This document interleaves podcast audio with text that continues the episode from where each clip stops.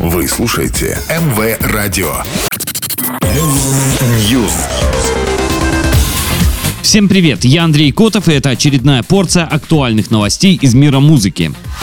Группа Jonas Brothers удостоилась именной звезды на аллее славы Голливуда. Церемония закладки состоялась 30 января. Кроме самих братьев, на ней присутствовали и их многочисленные родственники. Во время церемонии Ник Джонас анонсировал выход их нового альбома под названием The Album. Релиз состоится 5 мая.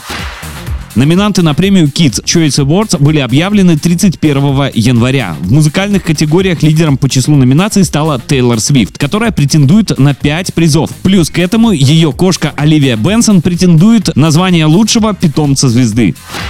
Номинанты на главную канадскую музыкальную премию Juno Awards были объявлены 31 января. Лидером по числу номинаций стал Weekend, претендующий на награды в шести категориях, включая артиста года. По пять номинаций получили Аври Лавин и Тейт Макрей. Название артиста года помимо Weekend и Лавин претендуют также Майкл Бубле, Шон Мендес и 19-летняя Лорен Спенсер Смит.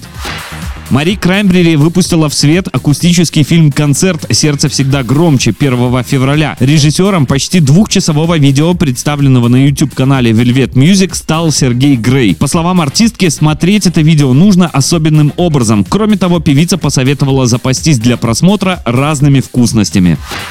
Пока все, до новой порции.